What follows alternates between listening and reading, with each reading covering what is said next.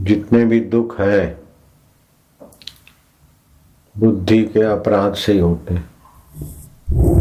जितने भी गलत निर्णय हैं, गलत कर्म है, बुद्धि की,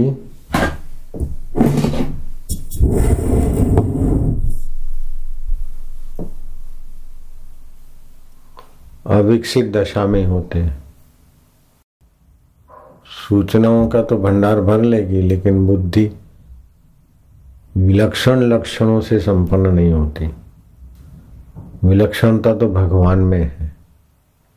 संसार में तो है नश्वरता, और भगवान में है शाश्वतता। संसार में है अनित्यता, और भगवान में है नित्यता। संसार में है विकारी आकर्षण, और भगवान में है नित्य नवीन रस, निर्विकारी रस। तो ये हरि, ओ, हरि का हरि शब्द, ह और आखिरी में आता है म। तो उसके बीच का जो उच्चारण है, उसमें मन से निसंकल्प हो जाता है। तो निसंकल्प हो जाता है तो तत्व रहता है, परमेश्वर सत्ता रहती। तो परमेश्वर प्राप्ति के निमित्त अगर ये किया जाए तो परमेश्वर सत्ता से बुद्धि, परमेश्वर में विश्रांति पाने लगेगी। जैसे लोहा अग्नि में विश्रांति पाए तो लोहा अग्नि रूप हो जाता है। ऐसे बुद्धि परमात्मा में विश्रांति पाए तो परमात्मा का एक नाम रित रित माना सत्य। तो रितम भरा प्रज्ञा बन जाती है। रित से माना सत्य से भरी हुई प्रज्ञा। और सत्य स्वरूप के आगे तीन काल नहीं होते। सत्य स्वरूप तो काल का भी काल है। तो तीनों काल के जानने वाले भगवान आकाश पाताल में है, इधर नहीं है। वही भगवान जो है, वही मेरा आत्मा होके बैठे। ऐसा बुद्धि में प्रकाश और बल आ जाएगा। तो रित जो होता है ना सत्य, उस सत्य में बुद्धि प्रतिष्ठित हो जाए। तो रहस्यों के रहस्य प्रकट होने लगते।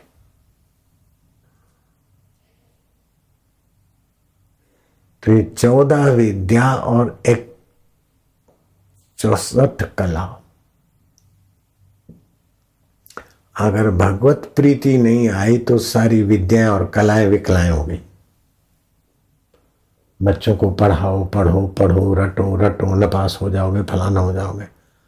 अरे मूर्ख, बच्चों को थोड़ा चुप भी बैठाओ, बच्चों को ध्यान भी सिखाओ। बच्चों को ऐसा बनाए, वैसा बनाए, रट रट के तोते मत बनाओ। अंदर का ज्ञान खुले, फिर तीसरी पढ़े हुए भी क्या क्या कर लेते। रामकृष्ण नहीं पढ़े थे तो भी क्या क्या हो गया। तो जो भगवत प्रीति कला है, उसके आगे चौदह विद्या, चौसठ कला विकलाएँ हो जाती।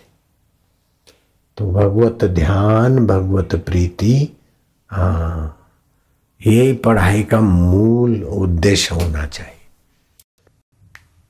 तो विवेकानंद बोलते थे कि मुझे अगर फिर से पढ़ना पड़े तो मैं दो विषय पढ़ूँगा, अनासक्ति और एकाग्रता।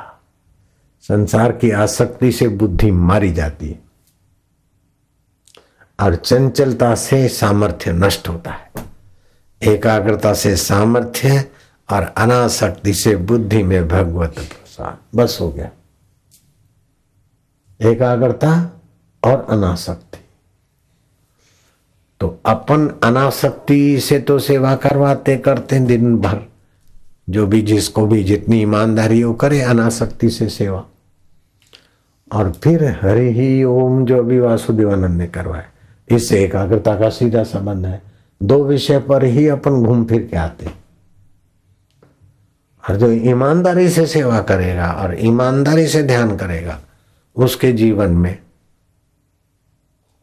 एम ए और संस्कृत में एम ए अथवा M A M S C या जो किया करा, आठ सौ या हज़ार या दस हज़ार का नौकर नहीं बनेगा वो।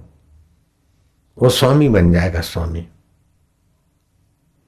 यहाँ से गया हुआ आदमी कहीं नौकर बनता है तो समझो उसने यहाँ रहना ही नहीं जाना।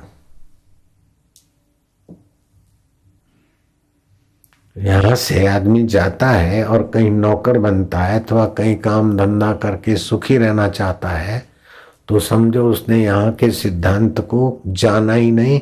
कुछ न कुछ उसके द्वारा कोई ऐसा जघन्य अपराध हो गया, वो अपराध उसको ले भागता है। नहीं तो ऐसी जगह से कौन भागे? कोई ना कोई जघन्य अपराध, जघन्य पाप होता है, वो गुरु के द्वार से ले भागता है। और फिर बुद्धि ऐसी मारी जाती कि हम अपने पैर पे खड़े रहेंगे। अरे मूर्ख नालायक, कौन सा अपना पैर होता है?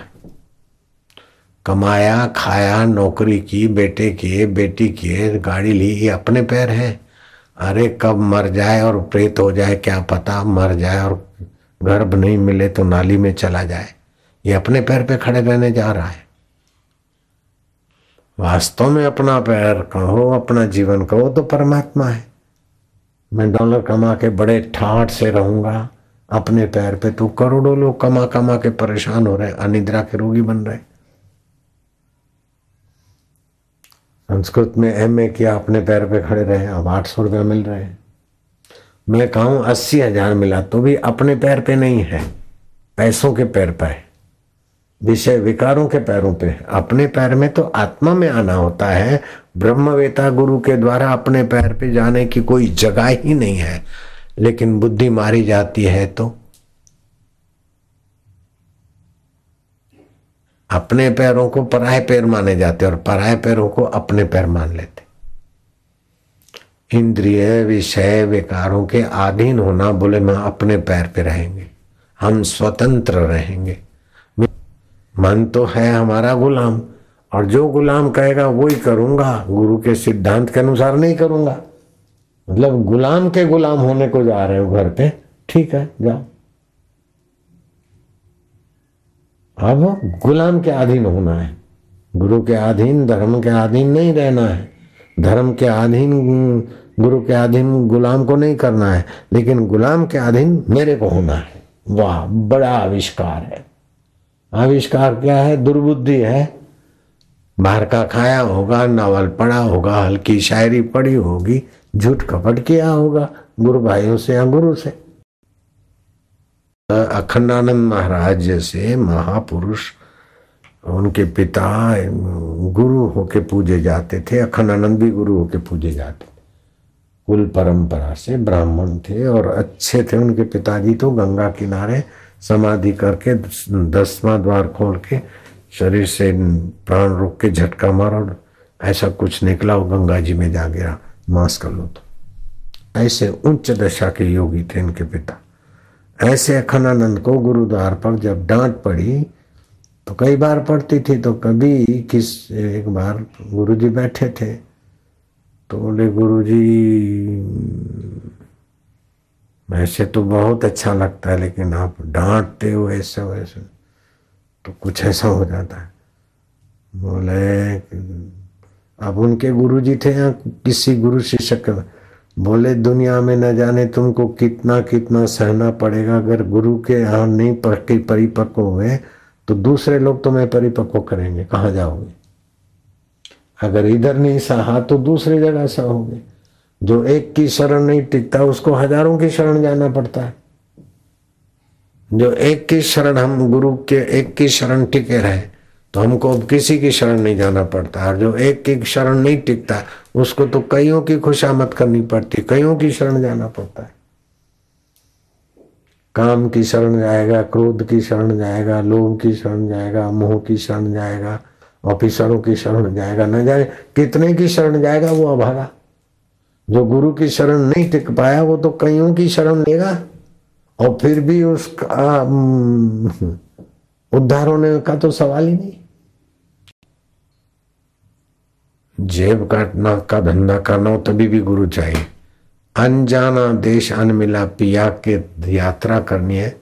संसार के बंधनों से मुक्त होकर जन्म मरण से मुक्त होना है तो, तो गुरु का द्वार छोड़कर तू कुछ भी कर ले। कभी न छूटे पिंड दुखों से जिसे ब्रह्म का ज्ञान नहीं।